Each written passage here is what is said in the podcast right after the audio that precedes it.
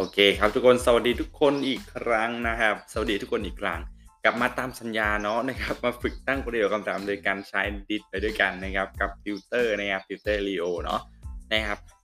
ก่อนอื่นเลยนะครับ เราก็ต้องมาทบทวนกันก่อนไหมนะครับเรามาทบทวนกันก่อนเนาะนะครับ ว่าเราได้เรียนอะไรไปบ้างนะครับเกี่ยวกับการตั้งประโยคคำถามด้วย verb to do นะครับเราก็จะเรียนเกี่ยวกับ do หรือก็ does ใช่ไหม do เราใช้กับประธานที่เป็นพหูพจน์นะครับส่วน does เราใช้กับประธานที่เป็น พหูพจน์เนาะส่วน did และ cut tutor นะครับ ถ้าเป็น did นะนะครับถ้าเป็น did เนี่ยเราจะใช้ได้หมดนะครับผมต้องบอกว่าเราจะใช้ได้หมดเลย ทั้งเอกพจน์ แล้วก็พหูพจน์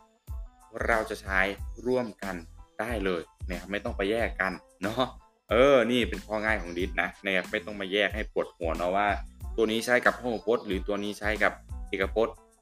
ไม่ต้องแยกให้ปวดหัวนะครับเนาะดิสเนาะแต่ดิสมันจะมีจุดแข็งอยู่จุดหนึ่งนะครับซึ่ง ก็จะเป็นจุดที่หลายๆ คนสับสนอยู่เหมือนกันนะครับก็คือ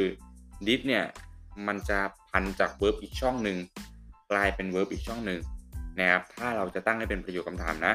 มันจะผันจาก verb ช่องที่ 2 ให้กลายเป็น verb ช่องที่ 1 นี่แหละครับคือความยากของภาษาอังกฤษเนาะก็คือมันผันตามช่วงเวลานะครับตามกริยาอะไรแบบนี้ตามประธานอะไรแบบเนี้ยคือมันผันตามกันอะเออนี่คือเป็นจุดแข็งของ did เลยนะครับซึ่งอาจจะทำให้หลายคนเนี่ย สับสนในส่วนส่วนนี้ได้ แต่ไม่เป็นไรนะครับเรามาเรียนรู้ไปด้วยกันมาสเต็ป by สเต็ปนะครับทุกคน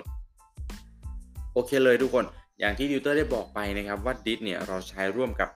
ทั้งได้ได้ทั้งเอกพจน์แล้วก็พหูพจน์ใช้ได้เลยไม่ต้องไปแยกว่าตัวนั้นใช้เอกพจน์ ตัวนั้นใช้พหูพจน์ pronoun ก็เหมือนกันนะครับ pronoun ก็เหมือนกันเลยทุกคน did เนี่ยใช้ร่วมกับ I you we they he she it ใช้ได้หมดเลย ไม่ต้องไปแยกนะครับใช้ได้หมดเลยเนาะไม่ต้องไปแยกอะไร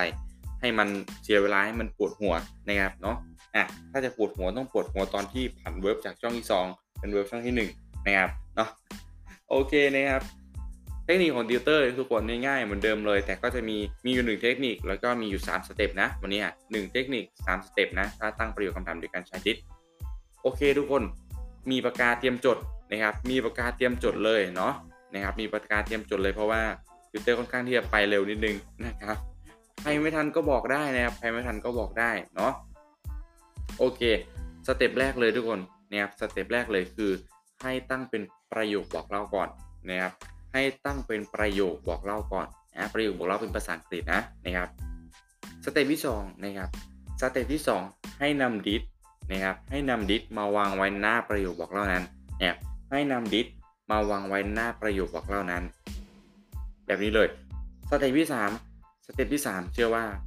ทุกคนอาจจะยังไม่ไม่เคยทำเนาะเนี่ยสเต็ปที่3ก็คือให้ผันจาก verb ช่องที่2กลายเป็น verb ช่องที่1อะอีกครั้งให้ผันจาก verb ช่องที่2กลายเป็น verb ช่องที่1อันนี้คือสเต็ปที่3ของพวกเราโอเค อีกครั้งนะทุกคนสเต็ปแรกตั้งเป็นประโยคบอกเล่าก่อนนะครับตั้งเป็นประโยคบอกเล่าก่อนสเต็ปที่ 2นำดิสนะครับนำดิส d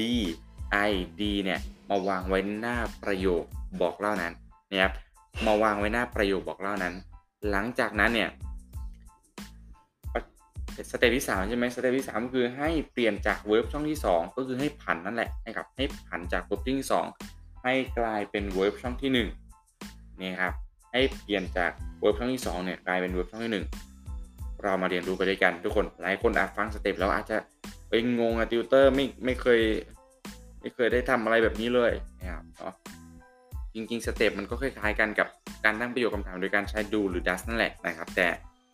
ในการใช้ did เนี่ยมันต้องมันต้องผันเนาะนะครับมันต้องผัน verb ตามด้วยนะครับก็ไม่เป็นไรหมักโปรทูไปด้วยกันนะครับติวเตอร์ก็จะพาทุกคนไปสเต็ป by สเต็ปไม่ต้องกลัวนะครับ ได้เรียนรู้ไปด้วยกันแน่นอนนะครับอะ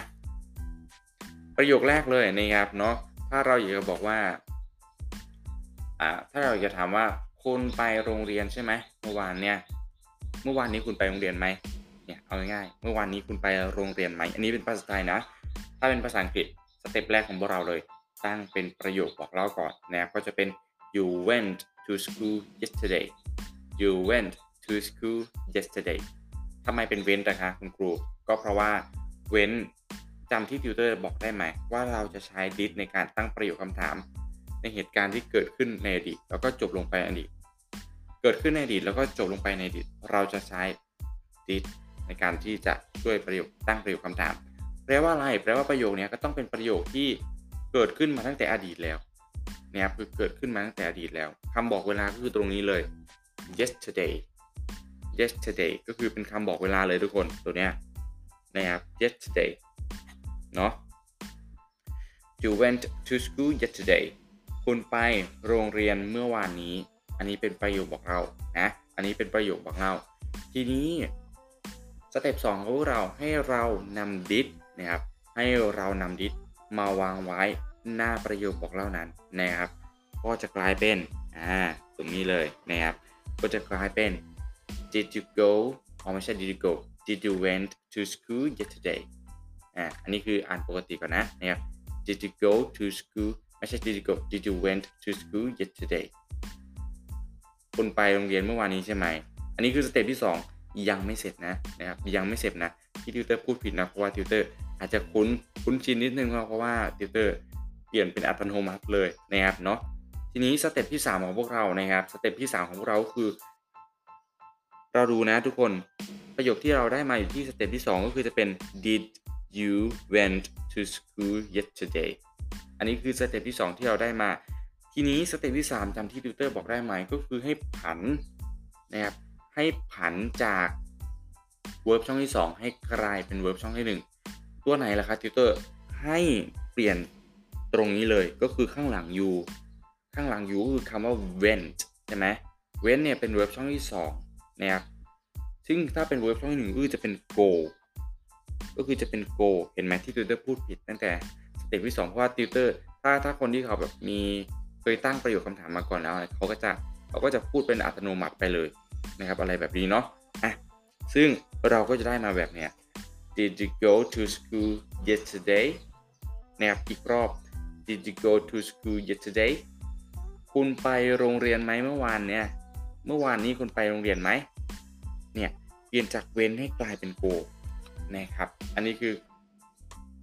จุดแข็งเลยของ did นะครับเนาะ ทีนี้มาดูประโยคนี้กันบ้างเนาะถ้าติวเตอร์อยากจะถามว่า คุณไปไม่ใช่คุณไป คุณไปเราใช้ไปแล้วเนาะคุณมาทำงานไหมเมื่อวานเนี้ย เมื่อวานนี้คุณมาทำงานไหม เราจะพูดว่ายังไงในภาษาอังกฤษ สเต็ปแรกที่ติวเตอร์บอกไปตั้งเป็นประโยคบอกเล่าก่อนนะครับ ตั้งเป็นประโยคบอกเล่าก่อน ก็จะได้เป็น you came to work yesterday you came to work yesterday คุณมาทำงานเมื่อวานนี้ อันนี้คือประโยคบอกเล่าเนาะคุณมาทำงานเมื่อวานนี้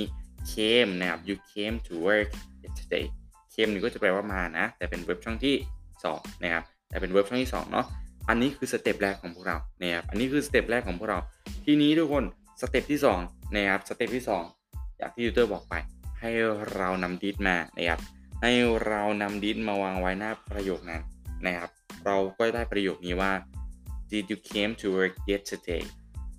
Did you came to work yesterday นะครับคุณมาทำงานไหม เมื่อวานคุณมาทำงานไหม อันนี้คือเป็นประโยคที่ยังไม่สมบูรณ์นะนะครับเป็นประโยคที่ยังไม่สมบูรณ์เพราะเราอยู่สเต็ปที่2ของพวกเราอยู่ ทีนี้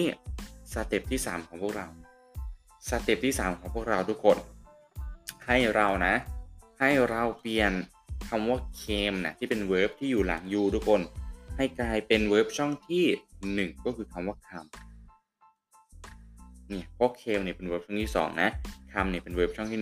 1 อันนี้คือผันนะทุกคน เราก็จะได้ประโยคนี้ว่า Did you come to work yesterday Did you come to work yesterday คุณเมื่อวานนี้คุณมาทำงานไหมเนี่ยเมื่อวานนี้คุณมาทำงานไหมเราก็ได้ประโยคนี้แล้วนะครับเนาะอ่ามาดูอีกประโยคนึงเนาะ เอาเป็นประธานที่ไม่ใช่ยูบ้างเนาะนะครับอ่าถ้าติวเตอร์อยากจะถามว่าถามว่าอะไรดี เมื่อวานคุณได้ไปปาร์ตี้ไหมอ่าไม่ใช่เมื่อวานเมื่อวานเอาใช้แล้วเนาะเอาเป็นเมื่อคืนแล้วกันนะครับ เมื่อคืนคุณได้ไปปาร์ตี้ไหมนะครับเมื่อคืนนะถ้าเป็นภาษาอังกฤษก็คือ last night last night นะครับก็คือเมื่อคืนนั่นเองนะอะทีนี้เป็นประโยคบอกเล่านะครับเป็นประโยคบอกเล่าก่อนเนาะไปด้วยกันทุกคนมาไปด้วยกัน ก็จะเป็น she went to the party last night she went to the party last night คุณไปปาร์ตี้เมื่อคืน อันนี้เป็นประโยคบอกเล่านะครับเป็นประโยคบอกเล่า สเต็ปแรกของพวกเรา สเต็ปที่2ให้นำ Did มาวางไว้หน้าประโยคเลยนะครับ ให้นำ Did มาวางไว้หน้าประโยคเลย ก็จะกลายเป็น Did she went to the party last night Did she went to the party last night อันนี้คือสเต็ปที่ 2 ยังไม่เสร็จสมบูรณ์ สเต็ปที่ 3 เลยสเต็ปสุดท้ายของพวกเรานะครับก็คือให้เราเปลี่ยน went ให้กลายเป็น go นะครับเปลี่ยน went ให้กลายเป็น go นะครับก็จะได้เป็น Did she go to the party last night Did you go to the party last night อ่าไม่ใช่ did ไม่ใช่ you สิ Did she go to the party last night หล่อนนะไปปาร์ตี้ไหมเมื่อคืนเนี่ยนะครับ เนี่ยทุกคนก็จะประมาณนี้เลยวิธีการตั้งประโยคโดยการใช้ did อะทบทวนอีกรอบเนาะสเต็ปแรกสเต็ปแรกก็คือให้ตั้งเป็นประโยคบอกเล่าก่อนให้สร้างเป็นประโยคบอกเล่าก่อนเนาะสเต็ปที่ 2 ทุกคนนำ did มาวางไว้หน้าประโยคบอกเล่านั้น แล้วก็สเต็ปสุดท้ายท้ายสุดของพวกเราเลยสเต็ปที่ 3 ให้เราเนี่ย เปลี่ยนจาก verb ช่องที่2นะครับให้ผันนั่นแหละจาก verb ช่องที่ 2 กลายเป็น verb ช่องที่1นะครับกลายเป็น verb ช่องที่ 1 ประโยคนั้นก็จะกลายเป็นประโยคที่ตั้งคำถามด้วย did แล้วนะครับก็จะประมาณนี้เลยทุกคนวิธีการตั้งประโยคคำถามโดยการใช้ did เนี่ยอย่างที่ติวเตอร์ได้บอกไปเนาะว่ามันไม่ต้องแยกว่าต้องใช้กับประธานตัวไหน แต่มันจะเป็นจุดแข็งอยู่ที่ อยู่ที่การผันนะครับอยู่ที่การผันของ verb เนาะจาก verb ช่องที่ 2 ให้กลายเป็น verb ช่องที่ 1 เนี่ยค่อนข้างที่จะสับสนนิดนึงนะครับเนาะหลายคนเนี่ยอาจจะยังไม่เคยแบบเคยผันอะไรแบบนี้เคยผันกริยาเป็น verb ช่องที่หนึ่งบ้างสองบ้างสามบ้าง อาจจะงงนิดนึงนะครับแต่ติวเตอร์เชื่อว่าถ้าพวกเราเนี่ยหมั่นฝึกฝนนะครับหมั่นฝึกฝนตั้งประโยคคำถาม หมั่นพูดภาษาอังกฤษเนี่ยติวเตอร์เชื่อว่าสักวันหนึ่งเราจะสามารถตั้งประโยคคำถามได้อย่างถูกต้องนะครับ โอเคครับวันนี้เนาะก็ขอขอบคุณทุกคนนะครับที่เข้ามาฟังในวันนี้ก็สุดท้ายนี้แล้วนะครับก็อย่าลืมไปทบทวนนะนะครับอย่าลืมไปทบทวน practice every day นะครับ everything takes time to be perfect นะครับ don't give up นะครับเนาะทุกสิ่งทุกอย่างเนี่ยต้องใช้เวลานะครับเนาะอย่ายอมแพ้กับมันนะครับโอเคครับทุกคนขอให้วันนี้นะครับเป็นวันที่ดีนะครับ have a wonderful time have a good day and see you next episode bye bye